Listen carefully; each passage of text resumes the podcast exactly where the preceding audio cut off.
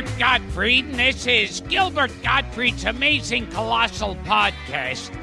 And today, I went with my co host, Frank Santopadre, to the famous Friars Club, where we interviewed one of the great character actors of his generation, Danny Aiello. He was in Moonstruck, Radio Days, Oscar nominated for Do the Right Thing. He played Jack Ruby. And uh, for some reason, he kept punching me. And entertaining, raw, brutally honest interview. Listen for yourself. Hi, this is Gilbert Gottfried, and I'm here with my co host Frank Santopadre. And this is Gilbert Gottfried's amazing colossal podcast. And on today's show, we have one of my favorite actors, a man who's been in The Godfather, uh, Do the Right Thing, and uh, Moonstruck. Moonstruck. Once Upon a Time in America. The list goes on. It's, Academy Award. yes. Do the- You mentioned God, uh, well, Godfather. God- I was God- in it for two minutes. Godfather for God's 2. sake. yes. Godfather two, two minutes. Oh, But some- a memorable I, two I always wanted to ask you this question, Frank. This is the first time I met you. But Godfrey, how many octaves have you got? you have a level of voice. I don't know if I should start at that level. Can I start beneath that? Because I'll be screaming like a son of a bitch. but I love you. That's you, baby. Anyway, continue on. Uh, the the resume is not necessary. Now, now, what um, do you ever pray in church for forgiveness for making Hudson Hawk?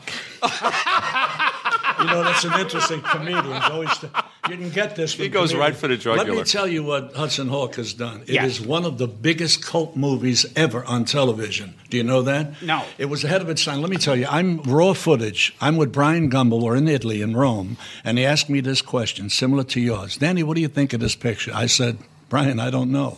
He said, Is it a comedy? I said, If it is, I have no idea. I, I said, I have never, I haven't been able to decide my own mind. And this is God's truth. I told Brian. However, it was ahead of its time.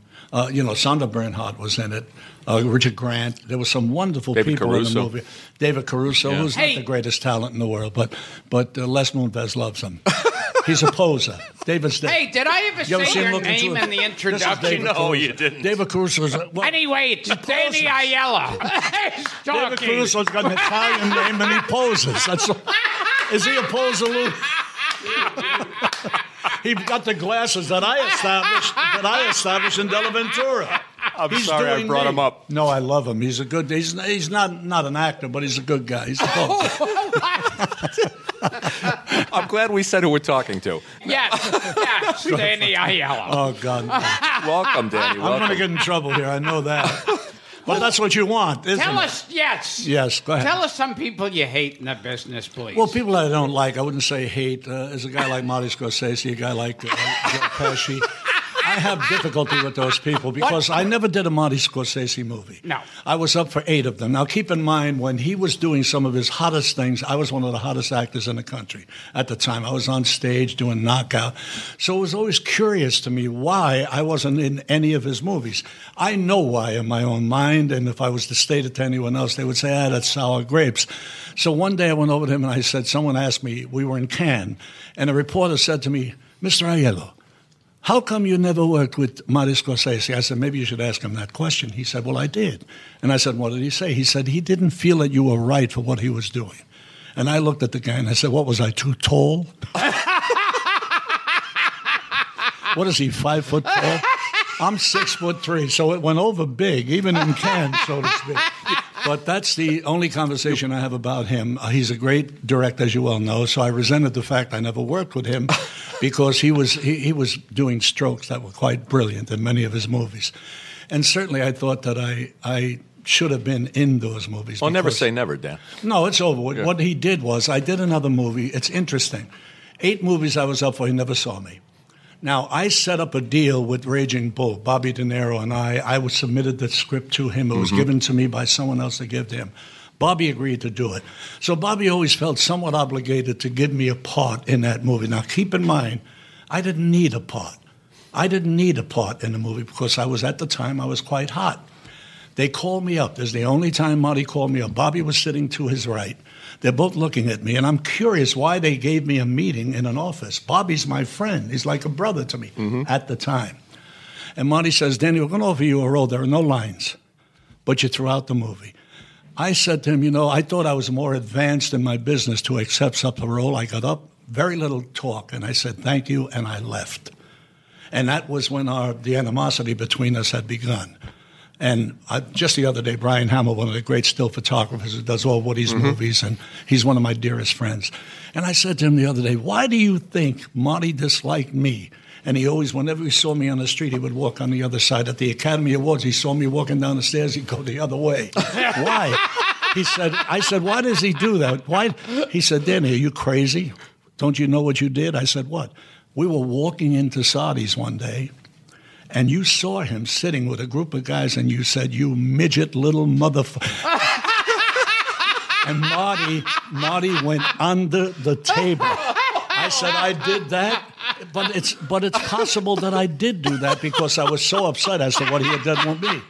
So that's Brian Hamill's story, and we just found this out the other day. I didn't know. You've started the first celebrity feud on the Gilbert I Godfrey know who cares. I can beat the shit out of any one of them. I'm six foot three. I hit them one shot. I'll knock them on their ass. I would love to fight each one of them. Are you serious? I'd be locked up for slaughter. Go ahead. I'm sorry, Frank. I didn't mean to. We'll get all the garbage you- out of the way, right, Jose? Okay. You were saying Eddie, right, baby? I'm talking to your guys. I'm talking to your guys here. Well, I've lost control of this show. No, you haven't. Officially. you now, now, you were telling us that your children and grandchildren are just are like every single ethnic group on Yeah. the planet. Well, my wife is Jewish. She's a Cohen. uh, well, I'm sorry about I've been this. with her for a long Yeah. time. No, Okay. it's a good part of my life. Oh, and okay. uh, I love the mother and father who passed on. And my mother, of course, loved Sandy. She used to say, and Sandy is quite beautiful, even to this day. But when we had gotten married, she was like Lana Turner. My mother saw her and she was captured by her beauty. And uh, we've been together for 60 years. I mean, that's a very Wow. long time. And uh, it, it's been hard. It's been up and down, you know, because we both have we're both Gemini's and we have different personalities and our dispositions are quite different. But we managed to last all of these years. But it hasn't been easy. It's been very difficult, and religion being the first thing. Because I was a proud guy at the beginning, an Italian guy, and if I'm married, my kid naturally has to be Catholic. But they did something that made me think that the kid wasn't Catholic. So Sandy and I, we separated for a while, about a week. It wasn't really a separation because we both lived in the same building. Separated by a few floors. 1461 Boston Road. She went to her mother who lived across the, the whole, and I lived here. So we would look out the window looking for each other. It lasted about a couple of days, then we made up with each other. It was difficult, but I had 11 grandchildren, and they are Catholics, they are Jewish. There's a mixture. Whatever they wanted, they did. No one was, you know, committed to any particular language. You know, I'm a firm believer that your environment will di- dictate what your children will become. I truly believe that. And I lived basically in a Jewish neighborhood at the time on Boston Road and Wilkins Avenue. So Jewish would have been the thing because three quarters of the people I hung out with were Jewish guys. But then as time went on, they hung out in uh, Catholic neighborhoods, my sons, and they became Catholics because of everyone going to church, everyone going to catechism, and they do what they do. So religion to me, uh, wasn't anything that devastated us. At the beginning, it did because there was a sense of pride for her as well as me. We always had the argument, ah, the Jewish, no, the Jewish, it goes over the women. I said, yeah, but the Catholics, it's the men. No, Jewish, the women, no, Catholic, the men. That's what we're doing constantly. But, but it was great, and we went on through all of those hurdles, and uh, we made it to where we are. But still, there's, there's a lot of ups and downs, you know. And and this brings us back. I just recently watched you here at the Friars Club. You were doing a reading of uh, The Shoemaker. Written by Susan Charlotte, yes. Yeah. And which I thought you were terrific in. Well, I, Yeah. I've done it. Maybe I was good in it because I had done it on the stage. We did it uh, as a, an off Broadway show, 27 performances. It was a limited performance, sold out every night. And it was a great, great. It was about the Holocaust and it was also about 9 11. And uh, it was very difficult for me to do the most emotional play I've ever done in my life. And at the time, my son Danny had passed away of, uh, pan- pancreatic cancer. You know, Danny was one of the great stunt coordinators, and he was 53 I- when he I passed worked away. with him. Yeah, he's a great kid. He was, he was a great kid. I'm very proud of that. And uh, so I went through a very emotional period. So the play to me, when doing a reading, it was almost as if the things I was doing on stage, I was doing at that reading, only there was no movement. But of course, the girl was great. Angelica. Uh, Oh, she's Dawn- the daughter. Rip Torns and Geraldine Page's son. Wow. Angelica Oh. Page, Angelica Page. good genes. She was sensational, Frank. She was, and you know what was fascinating to me in the Friars Club. The most you can hope for is someone doesn't ran, run every five minutes to the bathroom because. Well, the average age here is and I'll deceased. say I don't give a shit how old they are. if I'm performing, they go to the bathroom. I address it. I said, "Where the hell are you going? You're not coming back in." Am I lying, Louis? I said, you walk out, you're not coming back in. Way to get Carry a little bucket with your pee somewhere, but don't leave while I'm. And no one left. No one went out of that room. And I said to them at the end of the Q&A, I said, "This is unbelievable at the Friars Club where people." They, they're used to walking out. There's no problem. They don't Yeah. apologize. They get up like they're like on the street somewhere. They're going for Coca Cola. They don't give a shit. They get up. They don't care if you're doing Gone with the Wind. It's the most serious. They get up and they walk out like nothing's happening on the stage. It's the Friars Club. I love it. They're setting their Yes, that's just one way to put it. And, and you were saying the reason that you wanted to play a Jew. Get even with all the goddamn Jewish guys who played Italian. F. Murray Abraham, all of them. Jimmy Caan. I'm going to tell you something now. Jimmy's my boy. Oh, Ephraim Murray Abraham's an Arab. Let me, let me actually. ask you something. How did the stereotypical things start with Italians, characters? Let's use The Sopranos and many of those, oh, yeah, oh, oh, yeah, about. I never heard that language Yeah, in my life, yeah. people speaking like that, okay? But let's explore just a little bit, and I don't want to offend anyone because that's not my intention. I'm talking about historical facts. Yes. You ever hear Paul Muni? Sure, Oh, of yeah, course. yeah. I was a fugitive yes. from a chain gang. Okay. Yiddish theater. Okay. Paul Muni, the first Al Capone, Paul Muni. Okay. The next Al Capone, Public Enemy, Edward G. Robinson. Yiddish theater. Okay. The next one, what's the next one, Louis? Lee J. Cobb. Lee J. Lee Cobb, J. Cobb. Yiddish theater, Al Capone. Wait, let's keep going. I gave you Edward G. Rob- Rod Steiger. Oh, yes. all of these, f- the formulation of stereotypical Italians began with these. That's not, listen, there were no Italians acting then because if you had an Italian name, there was e- Equality Ciannelli, a B actor who was beautiful, a Mediterranean accent. He didn't speak like, oh, yeah, oh, oh," none of that. But he, his way of speaking certainly wasn't interesting enough to give him a wise guy part. So the big guys that got the part were the Jewish actors, and they and now the, the Italian guys today who are doing oh yeah, oh, they should check themselves out and realize that all of this was formulated as a result of the Jewish theater. They have established Wow. a way of speaking for all these morons who say, forget about it. So uh, I want to kill when they do that. I'm an Italian who never does that in any of my movies. I don't care how creepy my character was, how much Italian. You will never hear me say, forget about it. Dumb bastards. So, so the Italian actors are imitating Jews, Right.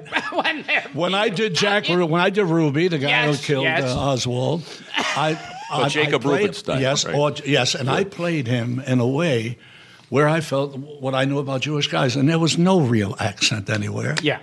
You know, and I played him the way I thought he should be played. But the point I made, I was doing it for comedic reasons. I wanted all of them. I said it for the New York Times. I said I want to get even with all those Jewish guys who have been doing these Italians, and that was the reason I loved it. Won the Academy. And I won the Academy Award for something called Lieberman in Love, a Jewish guy. It was only a 35, 40 minute film, but it was a short film, but I won the Academy Award with that. Christine Lahti directed it. As a Jewish guy. I want you to know that. I never played a Puerto Rican yet. Again, I can never say never. So, what do you think of James Caan? Uh, no, Oh, I, lo- I love Jimmy. I love Yeah. Jimmy, uh, and uh, Jimmy's great. But the thing that happened with him, The Godfather, as Yes. you well know, Yes. Godfather one, two, and everything. Uh, well, in two he was killed, wasn't he? No, he The first pops one. up in First one, two he was First killed. one. He as a pops- memory. He's in the pops- flashback. He pops Yeah. in the Two. memory. The part that Jimmy got, just so you know the history of it, I want to give you a little hist- historical facts for you to Sure. im- impart it to your people that are listening. How many are listening? Your family? Just the people in this room. His Jose's family? Jose. Eddie, any of your family listening? All right, so we got about 15 people. Yeah, Where was I? on a good night. No. I heard you're number one, kid. That's what I heard. And I'm not here because of that. I agreed to do your show before I knew you were number one, two, three, or four.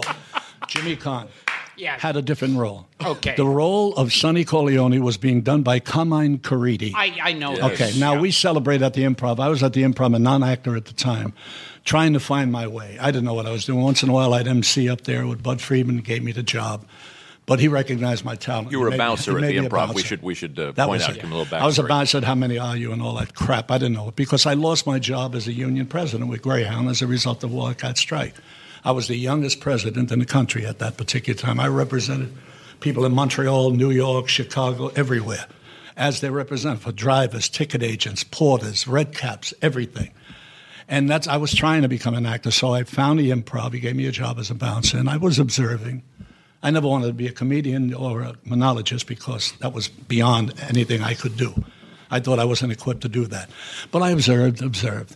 Carmine used to come in. He was the only notable actor who would walk in and people would recognize as an actor. Very few actors came into the improv. Lots of Yeah. comedians. Richie Pryor, just all of them. Rodney Dangerfield, all hung out.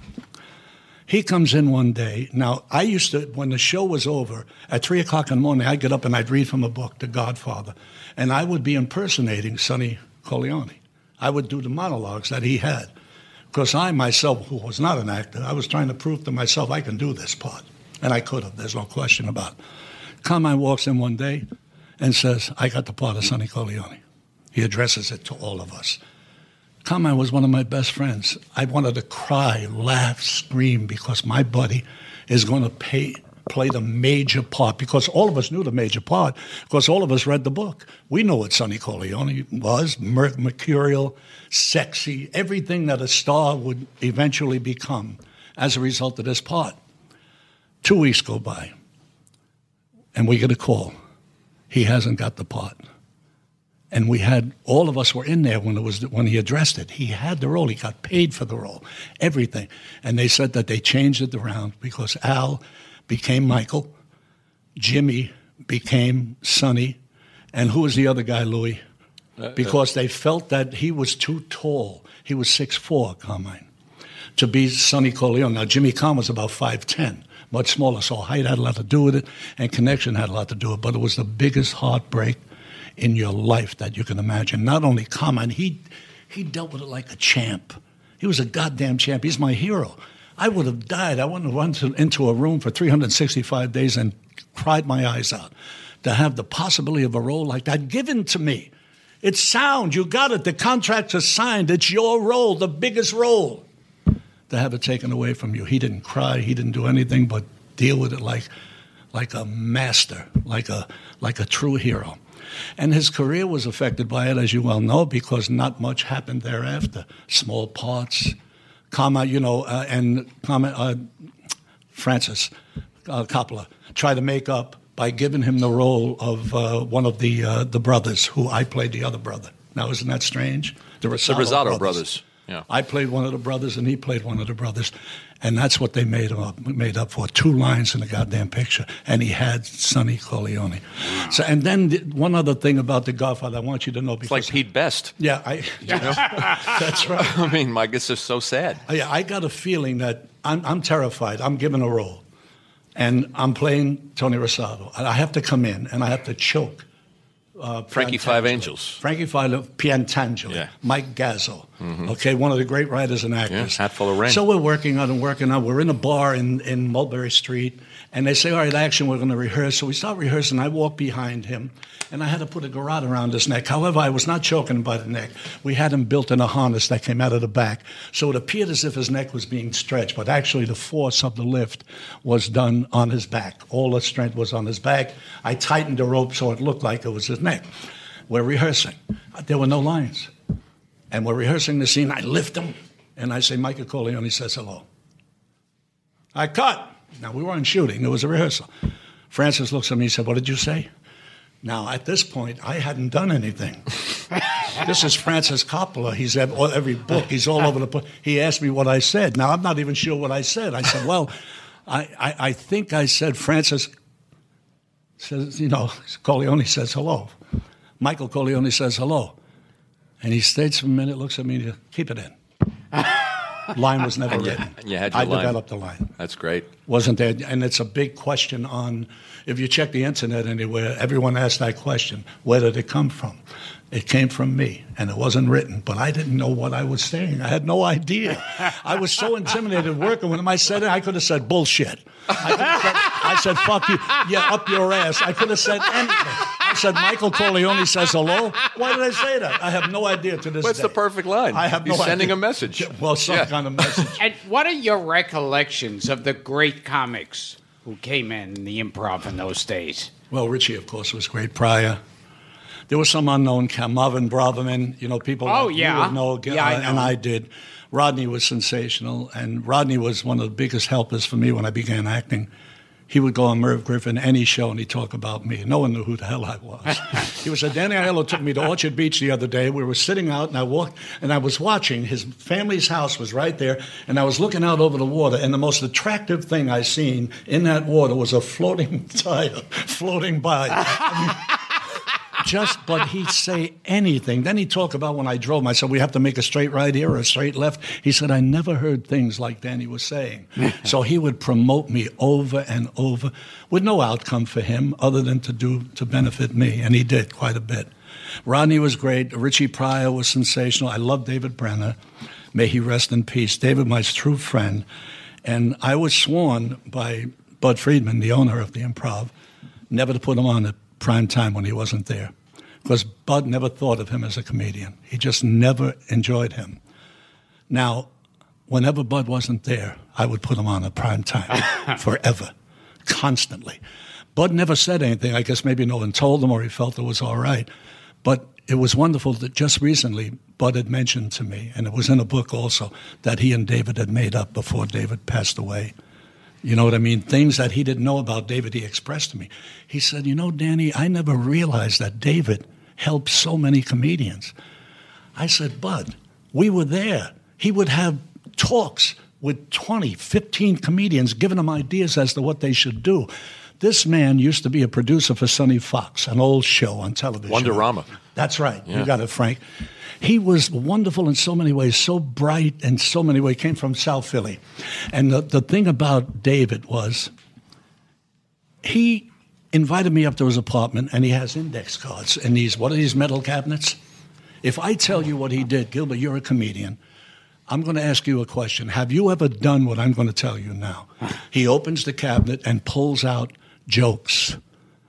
Jokes dated when he said it, the time he said it, the reaction from the audience. Okay? Have you ever heard of anything like that? He was so together in that manner. Other comedians get up, they try a joke, they remember it didn't work, they write Sure. little pads on Yeah. the thing. He had index cards, hundreds of them, that he would refer to. When did I tell this joke? When is this? 8.30 at night, I did this, and the, the, the reaction to it, and he'd number the reaction. The higher the number, the bigger the reaction. This was David. I loved him. Was a great, great guy. One of my dearest, Mike Preminger, a writer. Now, th- your audience wouldn't know him. I honored them in my book.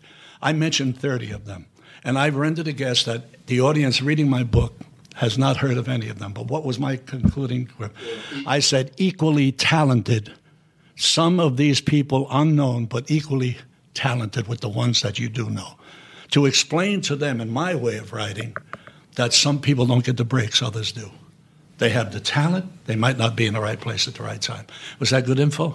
Oh my That's great. God! And you know, you know, Gilbert does a wonderful David Brenner impression. Let me hear you. do- So, uh, so I was, I was born in South Philly. Oh, you, you ever notice, This is my favorite Brenner. oh, this is him. He goes, you know how these guys are always bragging how much, how many times they can have sex in one night? When are guys gonna finally admit that after the first time, it's like trying to hammer a nail with a fish? Oh, God, that's great. You honor him, babe. Oh, we, were- we were Yeah. beautiful. we were looking forward to having him on the show. It was sad It when he happened passed. like I was with Yeah. him. Really. I went to Yeah. see him in Metropolitan. I, I saw him not long Yeah. before he died, and and we hugged. Nice and- He also get his haircuts at my uh, Tony Rossi is my cousin on 57th Street, so we would see each other there, and we had talks. And this came as a Frank as a He was a nice man. I got to work devastating with him a surprise. few and he times. married. He was going with one of the most beautiful women, Miss Tel Aviv. Do you remember her? Oh wow! Yes. She was the most gorgeous girl I ever seen. I had a crush on her, but I was married. There was no danger. Oh, you sang backup at the improv, didn't you? To, for, uh, for a Bette couple of famous people. Uh, well, Bette Midler I sung the backup for, along with uh, Buddy Hughes and Bobby Alto and uh, Bobby and who? Uh, Buddy Mas- uh, Buddy Mantilla? Man- Buddy Mantilla is my Oh. ace. They were the, that was the we know Buddy. Buddy's my ace. But we were called. What were we called, Louis? The uh, bet, uh, Come on. Come on, Louis. You son of a bitch. But Buddy Buddy Hughes was a was a singer, a black guy, and Bobby, of course, uh, Buddy was, and Bobby Bobby Alto was great. The Untouchables. So I was one of the Untouchables, the original Untouchables. Then Bob Klein came along. Bob's another great comedian. Yes. Bob would get up and he would ask an audience, "Give me a couple of lines." They give him the lines, and he'd improv singing. And we would go do a do a if you're sweetheart. Well, he was We in a was- doo-wop group. Well, yeah, Yeah. well, I'm a singing son of a Sure, bitch, man. I want you to know. Four albums, remember that. I got my blues album coming out in about three weeks, Louis. Okay. We will return to Gilbert Gottfried's amazing colossal podcast after this. Now, you also told me one time that at I one never get boring, man. I want you to know that. I never get. But it's hard to stay at this level. It's like you. It's like you on your talking level. It's hard to. de- It's hard to come down. I'm sorry, kid. I love this. I love it, Frank. I Oh, love we it. love having you, I love it. you, I love it. you told me at one time that at, at, in your younger days you loved hitting people. Yeah, I was a hitter. No question about. it. I used to bang them out in a minute. You know what I used to bang? I used to bang out right, right straight hand, left bang. I love to do it to people who deserved it. You know what I mean? They play. You're a nice guy. Yeah. You sit. You're being nice to a person. You're being nice, and then this son of a bitch suddenly turns the thing. He thinks you. He's interpreting you as some kind of a dish rag, a meaningless person. It's those people I love to hit because when they're on the ground, they look up and they say, "Why? Why did Why did you hit?" There's a, we're down on Peter Grant's place on 23rd Street. I walk in. The, a bartender comes from behind the bar. He come and starts choking me. This is me, Danny Aiello. I'm a young, vigorous. He's choking me. I knocked him out with one shot. Now listen to this. Tony Conforti picks him up, takes him into the bathroom. Tony was my associate. He was great. takes him into the bathroom, and the guy, his name was Larry. He said, "What did I do? What, what happened?" He said, "Danny knocked you out." What knocked me out? Why? What, what did I do? He said, "You were choking him." He said, "I was auditioning. I wanted him to see what an actor I was." He was trying to be one of the Rosato I am brothers. telling you, it's God's truth. This is what happened. It never happened to me again. Didn't you smack? Didn't you smack around the wrong guy at the improv one night? Doug Ireland. Doug Ireland was the, uh, he weighed about 450 pounds. He was the mayor's pet. Now, you know the woman with the big hat? Mayor Lindsay. No, it, no he was with, uh, Oh, oh right. Oh, Bella Abzug. yes, Bella Abzug. yes. this was her, her press guy. He's sitting in there watching Cassandra Danz. Do you remember her? Oh, yeah. She was with high d- steel women. I Yeah. love because she used to get up, and she wasn't very funny. She was building. She was building. Here's in the back of me. Fuck, get off that fucking stage. now I'm off duty. I'm in the front. I'm off duty. I hear they're very protective, very protective of the comics. I walk back. I said, "Listen, do me a favor. Leave the kid alone. She's trying something out. Don't make any trouble. You understand? Don't do it." He said, "Fuck your mother." Now, if you're going to curse someone in my family, make sure it's not my mother. In our neighborhood, in our neighborhood, we used to throw out something that gave the person, the perpetrator, a chance. What did you say? As if you didn't hear it the first time, right? And the guy said, "Your mama," and before he got it out, I hit him with a right hand. He goes right through the table, through the table, the table. And, okay, now Bud Friedman, what are you doing? They're going to close me. That's Mayor Lindsay's people. I said, that son bitch deserved it. He was cursing her and so forth. Bud gave me two week vacation with pay. He would never close down. Monocle fell that off. was the guy I smacked the shit out of. Who saw that? Brian Hamill said he walked in and saw it. Wow. It's the only guy. There was one, one other guy. Jimmy Walker, you remember Jimmy Yes, Dynamite yes. Walker? Jimmy was cool. I used to drive him home in the Grand Concourse. Dynamite. Him, him and Marvin uh, Braverman asked Yes. to drive. I was the only guy with a car. I couldn't even afford gas. And I was, he was paying me 190 a week. Three children, then four, right? Jimmy, I used to drive home every night. There's a guy by the name of Price. That's all I'll say. He was an actor's studio, black dude. He comes up and he's he's he's tearing apart verbally Jimmy. So I look at him and I say, "Why don't you leave him alone, man?" And he told, listen to this. And he calls me. He said, "Fuck you, you white devil." He says to me, "A devil."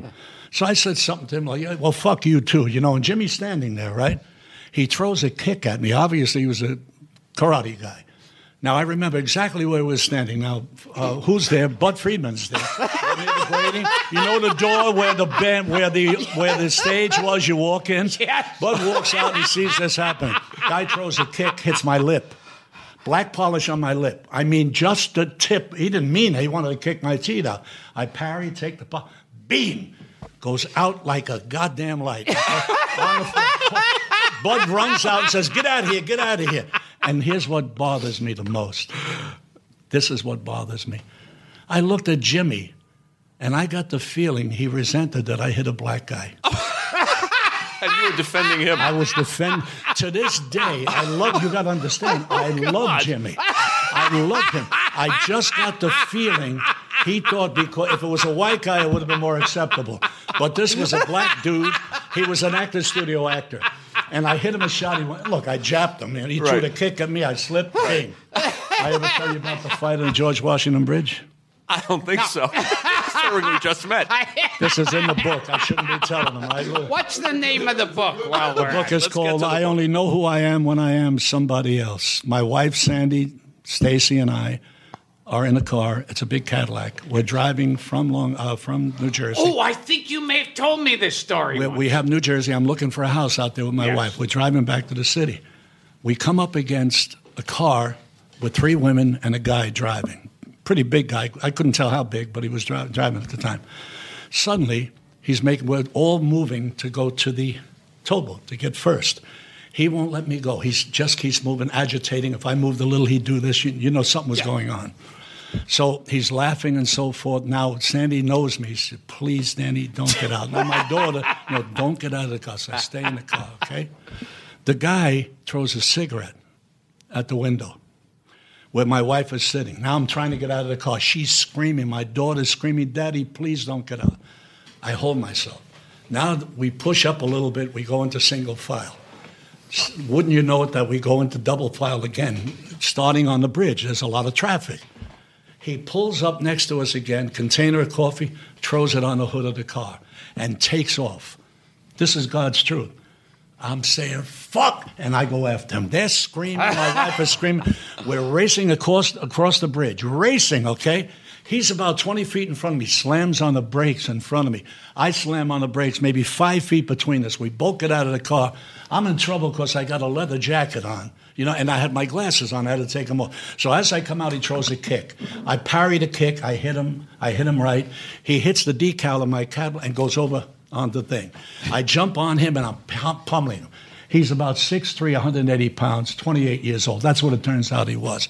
And I'm banging him and banging him and banging him. So a guy, a guy who jumps out of his car, pulls out and says, "Stop it! You're going to kill him." You're going to kill him. So I leave him there and I start walking back and I see my wife and kid. We're sitting in the bridge. The girls start calling my wife a whore. You rich people are all the same. Big Cadillac, big shit. This is what they're talking. Now, the Cadillac was a rented car because I was doing Knockout at the time on Broadway. The rental car was Bill Sargent, my producer who got me the car. So we go back and we're sitting there in the middle of the bridge. I'm like this and I'm saying, something's going to happen here. Something, someone's going to say something. When we get home, I'm going to call the police. So I go home, and we're living at 238th Street in the Bronx. I call up the transit police. They get on the phone. Uh, yeah, we had this report. Uh, uh, you know, we have a criminal uh, complaint against you. I said, against who? Well, Danny Aiello. Danny Aiello. I said, uh, who, who said what? Well, they said that you assaulted them. I assaulted them, boom, boom, and so forth. So I said, how'd they know my name? How did you know my name? They said, well, they put it in the criminal thing. I said, how could they know my name? It was a rental car, not to my name. It was given to me, so obviously it was them thinking there was a case. Danny Aiello. I'm starring on Oh, Broadway. yeah. This is it. All right, so I had to go to court, okay? And we're in court. And while we're in court, the judge is talking to me and he says to me, uh, um, well, first of all, before that, the women are getting up and they're lying. I'm there to watch the witnesses because I'm the person being accused. My witnesses couldn't be there. They come in later, so no one, you know, that's what they do. So they lie, lying. This woman's lying. This one's not. Then he gets up. He's 28 years old, about 6'3", 6'4". He works on containers on the waterfront. So my lawyer is not a criminal lawyer. He's a financial advisor. Jay Julian. He's a financial advisor. He's up there. He said, Let me ask you something. Where do you work? He said, Well, I work on the waterfront. Pretty tough guys, good shape on the waterfront. Right? How old are you? 28? What do you weigh? About 180 pounds. All right, you're going to sit there and tell me that this actor, was I, 46 at the time? 46 years old, and he's got a 10 year old daughter sitting in the front seat with his wife, and you're telling me that he. He, he caused this here problem that he said and and th- that was what he said. Then I come on the stage, and they're do, we're doing the same thing. I'm telling them what happened, and then I went crazy, like I'm doing here. I said, Your Honor, could I tell you what happened? I said, he said, and then he said, Are you a fighter? I said, No, I'm not a fighter. I'm starring on Broadway. I, I said, I'm a fighter. You know, in, in, as an actor, I said, uh-huh. "No, I'm not a fighter." He said, "But you're a tough guy." I said, "No, I'm not a tough guy. I'm like any guy looking to protect himself." This is the law, the judge, nice guy. So now I said, Your Honor, can I tell you what happened? Bing, bing, bing. He threw a cigarette. Bing, bing, bing. He threw a container of water. He kept getting in front of me. He insulted me. I got out. He rode. He took off. I went after him. We both got out of the car. And with these hands, I beat the shit out of him. But here's the thing. here's the thing that's going to rock you. Stacy is a truth teller from the word go. My daughter has never lied in her life, all right? We're in the car. I'm taking you back to the bridge. All right, listen, if something happens, we go to court, we tell the truth. All we have to tell the truth. Stacy, what'd you see? Daddy, all I saw, you were hair, holding his hair, and you kept punching him. There was room for a joke. I said, Sandy, she's not going to court. She's not a witness.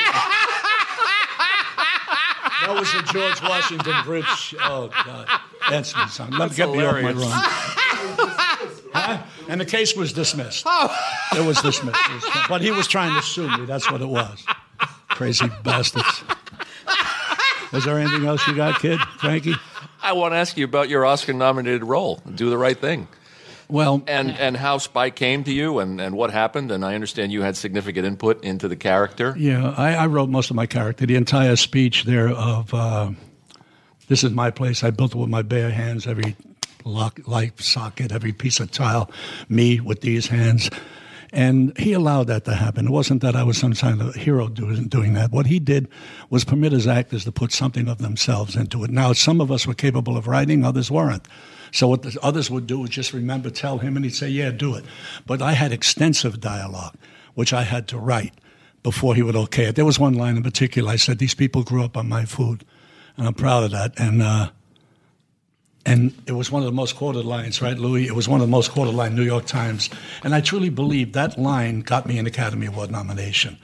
But when I said that, I looked at when we were about to shoot it. I said, "Is that corny, Spike? That sounds corny. They grew up on my food, pizza, you know."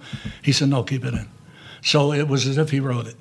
You know what I'm saying? Yeah, it's a hell of a performance. And, and just keep in mind that anything that I put there in writing, ultimately, the decision as to what will go in is made by him.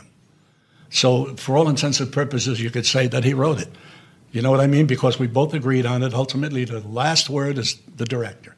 I always said to him, look, we'll try this, let's try this. If you don't like it, we drop it. That's it. But let me throw it up in the air and see what you want. And I love doing that. It's a cooperative, you know, a collaborative effort. And Spike was like that. I didn't want to do the movie because he sent me the script. I was in Canada preparing for The Last Don, I think it was, and uh, which was a big movie. Piece of shit, but a big movie. made me a million and a half dollars in 12 That's a days. pooch- is that a- that's a Puzo thing. Isn't it? It made me a million and a half dollars in 12 days. Good for you. So I got away with it. So I went out there. He sends a script to me, and I don't get the script. He calls me up in Toronto and he says, Danny, did you get the script? And by that time, I had received a call from the border. He didn't have enough postage on it, so it couldn't go past the border to me. I said, "You cheap fuck! You didn't put enough. You didn't put enough goddamn stamps on the thing." I read it. I open it up. First time I'm reading it. Pizza guy. Now you got to understand. I told you about forget about all that oh, shit. we're talking about that means to me. stereotyping, yeah. I pictured me with a big fucking hat on my head, twirling fucking pizza. I called him up. I said, "This ain't me." I said, "You know what? This is tantamount to Watermelon Man. If I was offering you." I said, Spike, if I offered you a fucking part in my movie and said watermelons are involved, what the fuck would you do? He took, when we got back to New York, he took me to the Knick games. He took me to Yankee games. Not that I needed that because my nephew is Michael Kay. He's the Yankee uh, announcer, my sister Rosebud's kid. But he took me all of those places and then he made changes and said, you can make significant changes with my, you know, my final say. I said, all right, let's do it. And that was it. The biggest thing was getting the Academy Award. I thought it was a piece of shit. I'm going to tell you why. Because I did Fort Apache the Bronx, and all we showed in Fort Apache the Bronx were bad things in the neighborhood Another drugs, everything, rose, everything bad. And that was bad because the neighborhood was very upset. There were riots as a result because we're showing an element in the movie that wasn't the whole neighborhood, but it was the bad element. Now, what he did, he beautified it. He made that street look beautiful. He made the guys never have a curse word, no drugs involved. They were all in their own heads. And I used to say, This is a fairy tale. This isn't real. This is bullshit. But I also told him that. But then I realized what Spike was doing. Spike wanted race to be dealt with not under the influence of drugs. You know what I mean? Not you being a drug addict and calling him a black bastard, or not you but saying you white Yes. Son. That's not it. They were all in their own head. Drugs were not involved, and they were saying how they felt sober. And that was the point he was trying to make. Sure, I call it a fairy tale the same way I call Godfather. Fairy tale. It's not real. I mean, wise guys don't talk like that. They sound like Shakespeare. I mean, some of the guys sound very Shakespearean, and that they didn't sound like the characters that I've grown up seeing and hearing. You know what I mean? Yeah. So uh, that's that's the, the talk that I had with him, and then it took me a little while to say, all right, I understand what he did, and then of course I get the Academy Award nomination. And at the beginning, I wasn't a favorite, and then I became the guy. I was the favorite to win. Everyone thought I was going to win. Everybody, every newscaster, Ebert, that you should win. You should have been best actor. And then she gets on the stage, Geena Davis, and said, and the winner is, D. at least it started with a D. I got a slight heart when he said, excuse my language, but it was Denzel Washington. Right. And a tribute, a tribute to Denzel. Denzel was uh, questioned by a reporter after the event, and the first thing the reporter said, "Did you feel you were going to win?" And what he said, his response made me feel pretty good. He said, "I thought Danny Aiello was going to win." That meant a lot to me. That's but I, I promise you, Frank and Gilbert, I promise you, I didn't go there thinking I was going to win. I haven't been that lucky in my life. A lot of shit that I've earned in my life, I earned. I didn't have connections when I did parts. The parts that I won awards for were parts that anyone could have done. I mean, I didn't get the major, you know, the MGM, Warner Brothers, uh, all, all the huge goddamn. I didn't get a huge studio guy behind me. I slipped in there. Something happened, you know. Godfather, I mean, this thing, do the right thing. Bobby was asked to do it. He refused. He suggested somebody else, and I was like the third or fourth choice. And then they say the reason that the thing won the stuff that it won was because of Danny. I don't say that's true, but I do say to you that I never had the break. With Marty Scorsese working with all the things, that's why I, I have I'm down on him so much, not to allow me to be a part of a painting that he's stroking. You know, to be mm-hmm. a part of what he is doing. Personally, I told you what I feel about him, but creatively, the man is a great director. How could I say anything else? Well, you're sitting at the Academy Awards, does it occur to you at any point this is a long way from the MTA? When you read my book, you're going to see the interesting opening to my book is here I am writing my book with a satellite 18,000 miles above me guiding my car. And I'm reading, and who am I doing the book with? Siri. I wrote the whole fucking book with Siri. Of course, she misspelled a lot of words. Right. She didn't know what I was saying. But, you know, I mean, she does misspell a lot, and I don't particularly like her accent. But the bitch was with me for the whole goddamn book. But what I'm saying, remember, I started out as a kid, kerosene lamps in my house, coal stoves, keep, keeping the house warm. Okay, we lived in railroad flats on West 68th Street. The way, unfortunately, a lot of people still are living today. No father, My mother legally blind later in life, not at that particular time. Sick kid, sick, celiac. I had also eczema. I was hospitalized constantly, was left back in school, demanded to be sat in the back because when they sit me in the front, I was a little skinny kid, and people made fun of me. When I sat, I don't want to say this because all this people saying, oh, you're brutalizing this. In a way, I was verbally done. You know, I was always a tough kid, but when it came to my diseases, I would rip myself apart. Mama had to put gloves on me to go to sleep at night or socks on my hands because I would rip gouges in me because of eczema. I would sit in the front, and I always had the feeling that they were all laughing in back of me, that they were making, you know, look at him, he's so disgusting. So that's what I grew up with. But sports saved my life because I was an outstanding ball player. So when I played ball, stick ball, whatever the fuck it was in the street, I kicked ass. I don't give a shit how sick I was. But when I played ball, all of that was undressed, wasn't even there. But the moment the sport was over, I went home, gloves on my hands, mm-hmm. and all that shit come back to me. To this day, I got hit with it again, Louis, right? I got an attack of it just recently. But fortunately, you don't scratch as much. But your story is inspiring. I mean, look what you came from. I and, love and, people and, to be inspired by it because uh, I was a baggage man at Greyhound.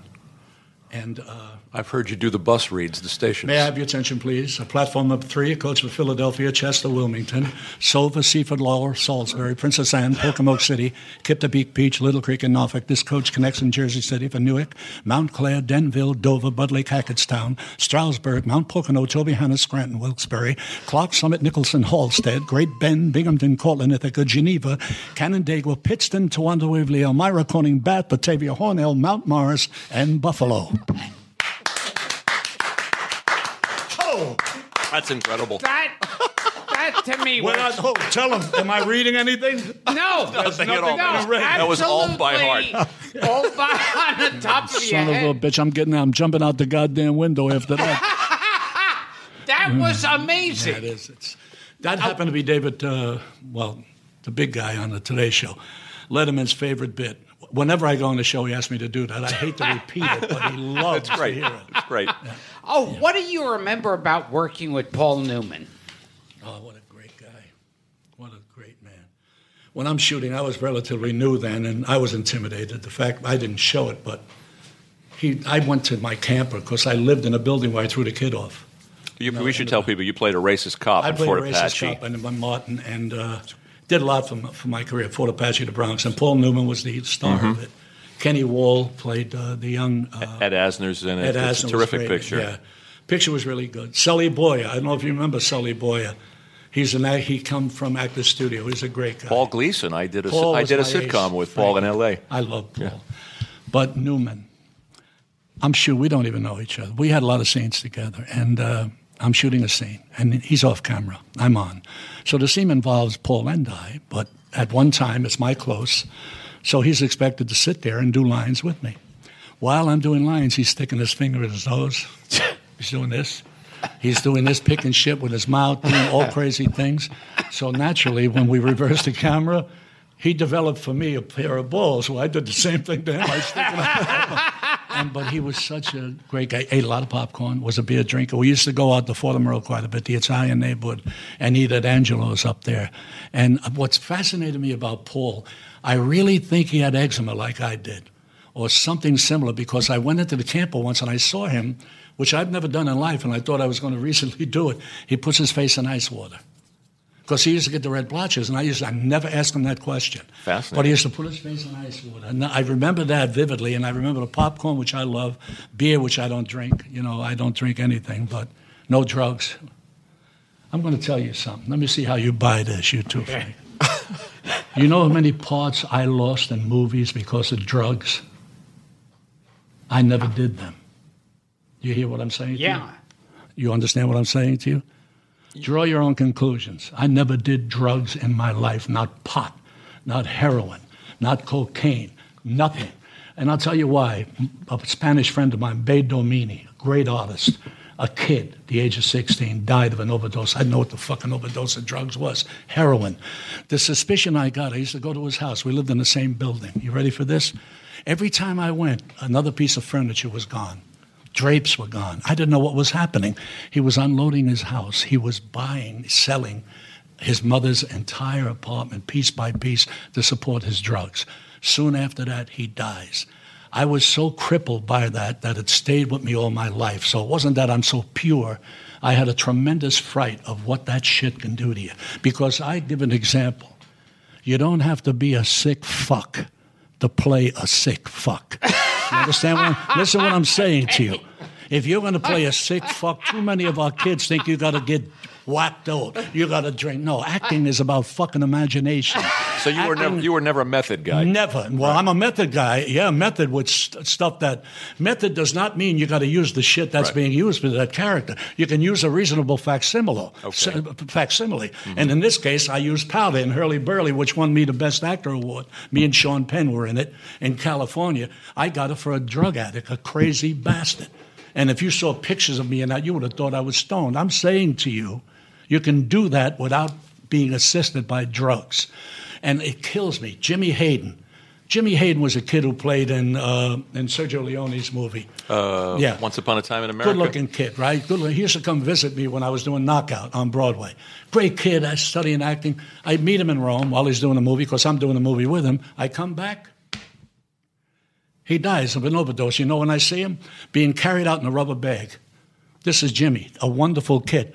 Drugs. He was a drug addict. And that day, he was with Al Pacino on Broadway doing, what was it, Buffalo? Yeah, American. American American Buff- Buffalo, and they gave him a standing ovation that night when he got off the stage and he goes back to his house and he dies. Seymour Hoffman, great fucking actor. And I'm sure he was using then. He didn't have to use because the guy's brilliant. You don't have to use to be ex- to be great. You don't have to rip off your fucking hair like Gogh to be a great painter. He just happened to rip his fucking ear off. Oh, you know what I'm saying? You don't have to. And I plead with people, you don't. And I say to kids, what bothers me about trying to kill drugs is that they generally get people who are drug addicts to come in and talk to the kids. Now, any kid with sense would say, well, shit, this guy's a star in the New York Jets. He would did drugs and he kick it. I'm going to try drugs and kick it like he did.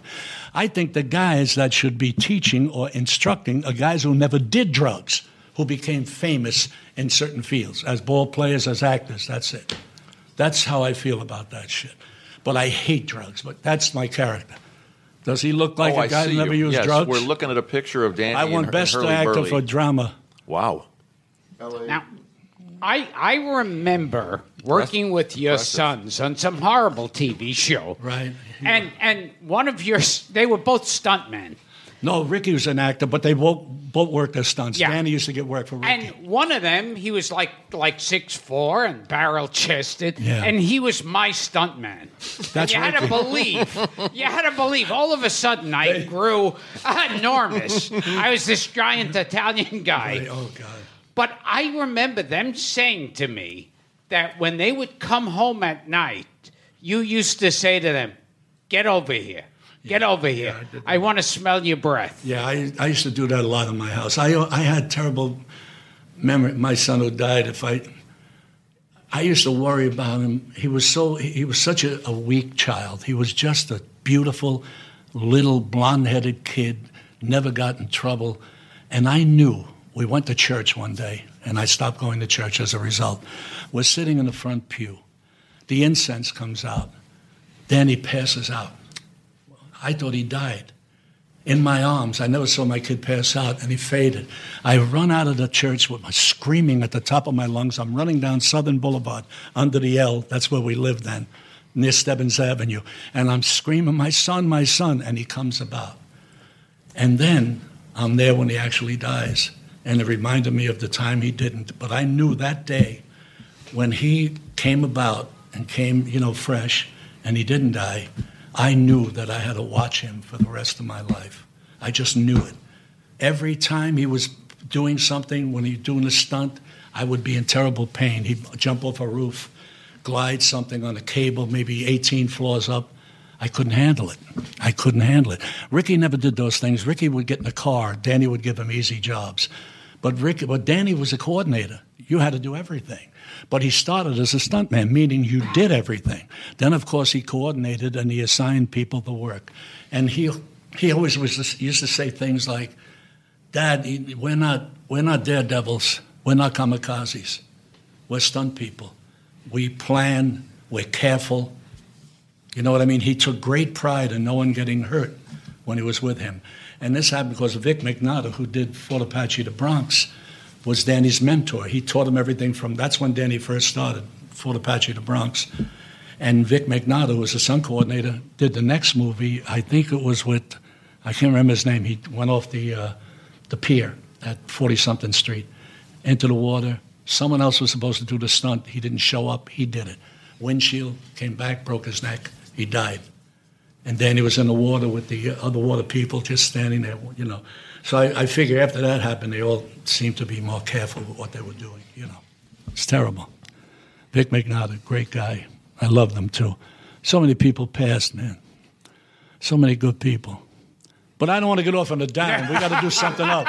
Well, got to do something up. We will return to Gilbert Gottfried's amazing colossal podcast, but first, a word from our sponsor. Well, you said your son would do a lot of your stunt work. Yeah, you Danny. Well, we're at 57, so we're doing Hudson Hawk, your favorite movie. Yeah. you know, there's a, there's a great scene in that movie when you guys are doing. I don't want to interrupt you. When you guys are committing the heist and you're both singing "Swinging Oh, on a shit, Star," I'm singing it's it. a great it's a great scene. Are you kidding? I'm knocking. What would you rather, swing on a star, The- the- carry moonbeams? the, the movie has great moments. Too. It has great moments, and I, like I told you, it's a cult hit. 57th Street, 57th Street, 39 flights up or thereabout. Danny and uh, and Bruce's stuntman uh, going across a cable. Cable might have been about 30 feet long. They had to go from one building to the next.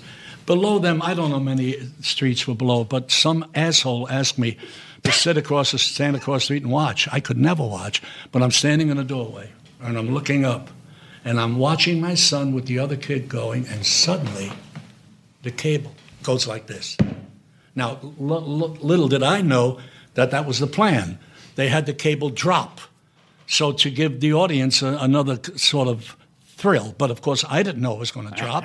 I thought they were just going to go across, and I was up, But the cable dropped, boom, and then, re, you know, reinstituted itself, and it was solid. And they went across the other side. It was then that I said, I will never watch him do a stunt. I used to say, Danny, don't do this shit. Danny, don't do that. He said, Dad, someone's going to do it. What about, what about me? Who's going? To, someone's not. Someone. This is what I do.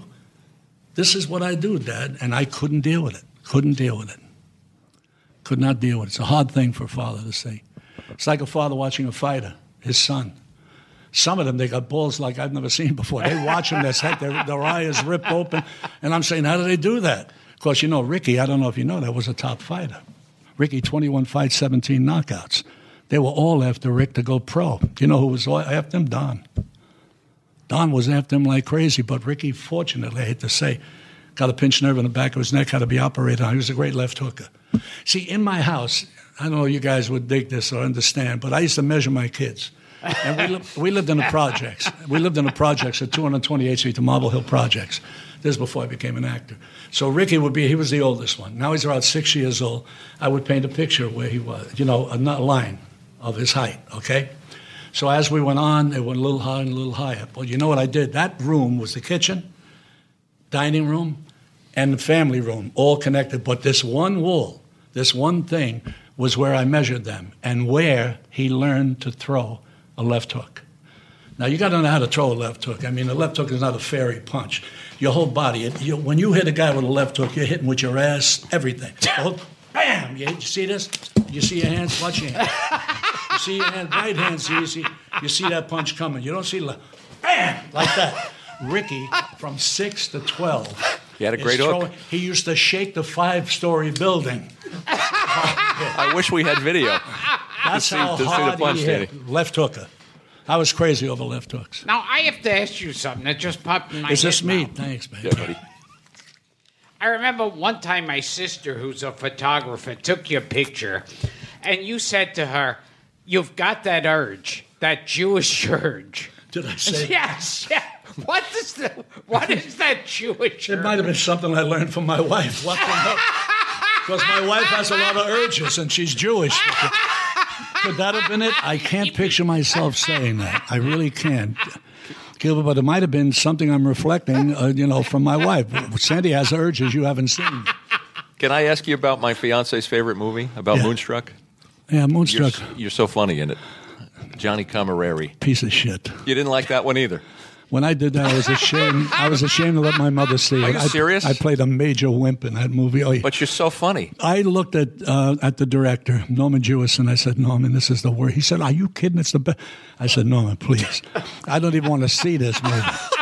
But I must admit that it did did everything for me. Well, I always laugh at the fact that there's hardly any Italians in the you- film. I know that's true. a Russian actor. She was, and that was a Greek accent. Olympia Dukakis never stole Greek Italian actor, to me. Written, Yeah. by a, written by an Irishman That's and right. directed by a Jewish That's dude from right. Canada. Norman Jewison. Norman Jewison. great director. Right, But it's got. But you're the you're Italian, and. Nick uh, Nick Cage is Vincent Italian, uh, and, and the great Vincent You know, Vincent said to me one day, my first movie, a baseball movie. I'm doing Bang the Drum Slowly. Great movie. Eddie, We you love guys got to hear this. You got to hear this, kid. I'm in the corner. I don't know about acting. What do I know? I'm, I never studied. That's your first movie? Yeah, for, Yeah, I never yeah. went to a instructor. I never went to acting studio and all this shit. I had no idea. I'm sitting in the corner. I had a couple of lines, maybe three lines. Vinny walks over and says, "What's the matter, kid? What's wrong? Something wrong?" I said, "Well, Mr. Gardenia, you know, my problem is uh, this is my first movie, and you know, I have a few lines, and I'm not, I'm not quite sure how I want to say them." You know, I know that if I do this and I do it the way I'm thinking, it's going to be on the screen. Now, if I see the movie 50 times, if I suck, I'm going to suck 50 times. I said, so it, it frightens me. So he looks at me and he says, Don't worry, kid, you're probably never going to work again anyway. That's true. I swear to Almighty That's God. fantastic. Vinny is up there looking down. Louis, did he say that? Yeah, that was and that was Robert De Niro and Robert De Michael Niro Michael played the catcher. Moriarty. He played the catcher that threw like this. Yes. Like his goddamn elbow was tied to his side. Who do you think was teaching him how to catch balls in the third? Me and Tommy Signorelli. We used to spend hours trying. He was thrown like this. Fuck is- The painter's What the kid. hell is that? You grew up in New York and you're throwing like that? Someone had a tremendous influence on him. I don't know who it was, but it certainly wasn't a baseball player. Now you said that you hate the way Italian families are played in movies Yeah, where they're constantly cursing. Yeah, well, I when I saw The Sopranos, I looked at one episode and look, The Sopranos did well. A lot of my friends were there who had nothing but extra roles all their lives and pictures, and suddenly it came about that they became recognizable characters and they made a lot of money, and I was happy for them, for many of them. It's just, and it's not their fault. We depict characters. We're picked. We get paid to play them, and I understand people play the way David Price or whatever the hell his name is. David, uh, what is it? The director, I forget. Chase. What, what bothered me is a kid comes in, he's smoking dope in front of his father and mother. That's something we don't need I, because that's not true. Now, it may very well be true today. In modern society, a kid can smoke pot. Maybe the mother's doing it with him. I don't know. But I lived in the dirtiest of neighborhoods. I lived in neighborhoods where people couldn't pay the rent. When we couldn't pay the rent, we moved to another place that would accept a few dollars for us to go in. You understand? In one month, I moved 13 times from Stebbins Avenue to Boston Road. We were poor. We had shit. But the one thing we never did was disrespect anyone. Now, I didn't have a father. My mother was there. Smoking dope, saying hell in front of my mother, doesn't happen. Now, you may think I'm a dinosaur. I wish there were more like me because it drives me friggin' crazy when I see the shit that they're showing on television. I'm sitting there dating naked. Why don't this president wake his ass up and say, stop this shit? Stop this garbage on television. I'm talking garbage. People naked, dating naked. What is this? What the hell have we come to? Date. Why do you think Arabs hate us, man? Gilbert, there goes your shot at dating naked. Yeah. Why do you think naked? Why do you think they hate us? Why? They hate us because of our style of living and what we're watching. They don't want their families to watch that shit. They, look, they have ways that they believe in, religious or what have. Look, fuck terrorists. I know that. I'm talking about people, people. They don't want this shit in their home. We're in our home. We sit down. I'm watching someone naked on the goddamn screen of my grandchild. It's all bullshit. It's crazy. I think the president should come out and say, "Stop all this shit. Stop it. Call it what you will, but stop what this is. What's happening." Sorry, kid. That's all right, buddy. I love that cover. I, I do. That's a major Can- cover, babe. Real quick before we, we before we wrap it up, Gilbert and I are JFK assassination buffs. Can we ask you a little bit about Ruby? Yeah, well, my opinion differs from the movie itself, but yeah, you sure you can. I mean, what what what kind of research did you do? To, to what did you learn about Jack. It's Ruby? interesting the that question because it usually brings about not a satisfying answer. Uh, Milton Berle and Jerry Vale gave me all I had to know. Really? I wanted to know about Ruby, so Milton said to me, he used to have shirts in the back of his car, silk shirts. Jerry Jerry Vale backed him up on it at a different time. He would give them shirts because they performed. They went to his place. At the Carousel Club? Yeah, and the women loved him. The women that worked for him loved him. Okay? That's what I wanted to know about the guy. Now, Roger Ebert said, Danny, terrific, but he was too nice a guy to play him. Now, keep in mind, I really played him with Jewish prayers, prayers, uh, prayers for the death. Now, Jack, uh, John Mackenzie, who directed it, pulled out the prayer I said at gravesite, which upset me tremendously because Ruby loved JFK, loved him, sat Shiva with his sister. He was not married, and his sister wasn't either. Sitting on milk boxes in her apartment, sitting Shiva for the man they thought was the greatest for Jewish people. They thought that he was the savior of the Jewish people. Okay, I gave you that scenario. Okay, I found out how much the women loved him and how much he loved working for the women. But remember, it's a shit business. It's a garbage can business. Wise guys come there, just like wise guys came to Cafe Columbus, right? Kid? Yes, yes, I remember All right. place. Chuck Rose comes over to me one day, DEA chief. He comes over to me and says, Danny, I'm not the only one in here tonight carrying a gun. John Gotti was there. Every wise guy in the world was there. Just like all of a sudden these asshole writers are putting things out like, like this Ruby's place was any different than any, any other place. Here's what I got. He acted alone. I'm talking about Oswald. I'll never believe anything different, but I have no information other than my feeling. Uh, uh, he acted alone, I believe, and I also believe in the uh, the the final result that the Warren Commission came down with. I don't think it was a prejudiced group of people. They were both Republicans and Democrats making that decision after having all the information in front of them. They came down with it. The only thing that happened is we started to get the revisionists. We started to get, I won't name them to give them any glory, the assholes who said, oh, this happened, this happened. There are always those conspiracy guys. I'm not saying you're not one of them. You might be, No, but you I didn't used write to. a book. I, I used to be, but I changed okay, my but you didn't write a book. There are other guys who made a living. Their whole life became that. It was a cottage industry. Right. Well, I can understand that. I'm not saying, but What's they his dev- name? That director, Oliver Stone. Oliver Stone. Stone. O- Oliver Stone, when that said his story was true, at least we said that there are things in it that are true, and there are fa- there are things that are not true. And if you do a, if you're doing a factual account of something, but you enter into that factual account some untruths, then the whole thing is not true. You follow what I mean? Yes. You cannot use facts and then enhance I'm not going to fight you. Well, no, you can't embellish facts. You can't embellish facts with untruths. See, you what, can't do what it. the audience He said his thing was true. His is true. That's What, what the audience doesn't see is how many times Danny has hit me during the. They're all love taps. That's why we're not. Okay. They're all love taps. What is that, Louis? Now, can Oh. you please tell us the name of your book? It's called I Only Know Who I Am When I Am Somebody Else. The book will be out October 7th at Simon & Schuster Gallery Books. May I say it's a hot book. And you know something? If it doesn't sell one, I wrote the book that I wanted to write. I said the things I wanted to say. The wonderful thing is, I, I had trouble. There was great difficulty, and the difficulty is remembering. Now, you can remember 10 years, 20 years. I was asked to remember my first Christmas that I remember having a tree. I was six years old. So I went to sleep at night thinking, what am I going to remember when I was six? Something popped. Then something else popped.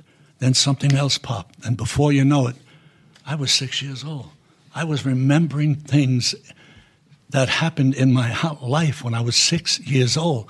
The first Christmas, we, my sister Helen went out and robbed a tree. That's the first time we had. She robbed a tree. We didn't know it.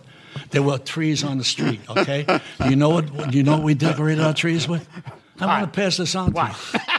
Bottle caps, painted bottle caps with shoestrings tied to it. Oh, Okay. you made your own t- okay. garland. Okay, let, let me tell you what else. You know, you know these socks that you Yes. have. You know what socks we use? Worn socks that we wore. Put candies in them. That's what my mother did. Okay, these are the things that we use to decorate a tree. It looked more like a Hanukkah bush than a tree because Hanukkah bushes, who, knows, with things to come, you know. I married a Jewish but it's more appropriate. But I'm, I'm just saying uh, some of the things I remember, but I'll say this, Frank, in closing. It is the most difficult thing I would have ever done in my life. It is, it damn near assassinated me. The, the emotion, the emotional level that you're on and you can't get off. Because when you go to sleep, you figure, I'm going to go to sleep, and then you sleep and you wake up a half hour later with an idea. And you don't want to just write it down because I'm not that way. I'll write it down, do it in the morning. I have to cover it then. Right then, I have to do it. This went on for 91,000 words. 93,000. 93,000 God bless you. words. And it- it's been reduced to that. It's been reduced somewhat because of all the editing, which I did much of it. 350 pages now, right, Louis, which is fine. And uh, pictures, you know, some. I, I didn't care about the pictures. But there's something I want to tell you. I want to see how both you and Frank think about this, and, and your wife, of course. Paul Mazursky was a dear friend of mine who just recently passed away. I hope that Paul was going to write the foreword for my book. Sadly, he died, so I decided not to have one. Okay. Now, remember, foreword is people complimenting you. I didn't need any of that shit. You know, I went through life without compliments and with some, so I didn't need that. But that's all that's there. That and a picture that he sent to me, big picture of him there, me here, and it said, "To Danny, who loves you, Paul Mazursky." And after I put in what I put in, on the bottom it says, "To Paul, who loves you, Danny Aiello." That's the foreword. And that's what's the name of the book? One more time. I only know who I am when I am somebody else. And just to cap that, I don't know who the hell I am. I don't even know who to say. You have any? You have any music coming up too? Anything Oh, we should well, know about? Because yeah. you're also a singer. Well, I'm a badass singer, man. I'm, no, I want to know that you've sung with the Boston Pops. some of Boston Pops, but we have two. I wish the hell we had the music to show to let them hear, but uh, we have uh, uh, We have it. we have something called blues now. It's called the title of my book is called "I Only Know Who I Am When I Am Somebody Else." That's the title of the song, and the other song is a video which I've done called "It's About Age." It's about forgetfulness. It's about no memory. It's called "This River," where a man has nothing and he goes and he sits by the river and he drinks, and he remembers what he was and what he's turning out to be. The video is sensational. Forget about me doing it. It's sensational. We're going to send it to you, Frank. Okay, so You great. can see it. Thank you. So, Are you finished? yeah. Career wise, Wait up. yes. Eddie's falling asleep. yes. In case they know I'm not hitting you, I'm hitting the table. That's approval. Approval. Gilbert, it was wonderful being here with you. Thank and I you. love you, and I did it because I want to do it with you and Frank. And My thanks, pleasure, Frank. Dan. You're a gent. Thanks, We and loved Jose. it. It's good working with you and Eddie, the, be- your beautiful wife. Danny Aiello. I, I, Danny, I, I, I could do a mini series with you. or Just We could talk for 18 hours. Let Yes, me tell you. this Maybe you'll come back and talk about working with Woody Allen and some yes, other. I'll some do all other- of that shit. I won't be so talkative. I'll get. All right. But This you know, was you one of those easy jobs. Uh, you caught for me at a time when I was a little emotional. This is know. podcast verite. Yeah, No, well, I you love it. to This, do what no, you this want. is great. Yeah. Well, this has been the great Danny Aiello, and uh, who I forgot to say at the beginning of the show. And this is uh, And Lou. Thanks, Lou. Thanks to Lou. Can I can I say can I say two pictures that grabbing you me haven't again. mentioned that you have to see? Okay. Uh oh. 29th Street, which is my license. got it plate. written down, buddy. See that movie and see Once Around with me and Gena Rowlands and uh, Holly Hunter. Richard Dreyfuss. See those two movies, and Richard was sensational. George Gallo. See those two. George 29th Gallo. Street. I love See, it. now once again, he grabbed my shoulder, and he says, "Is this okay?" I love and you, I go. Next "Yeah." time we'll talk about 29th Street. Okay. This has been the amazing colossal podcast. I'm Gilbert Gottfried here with my co-host Frank Santopadre, and uh, having a great time with Danny Aiello.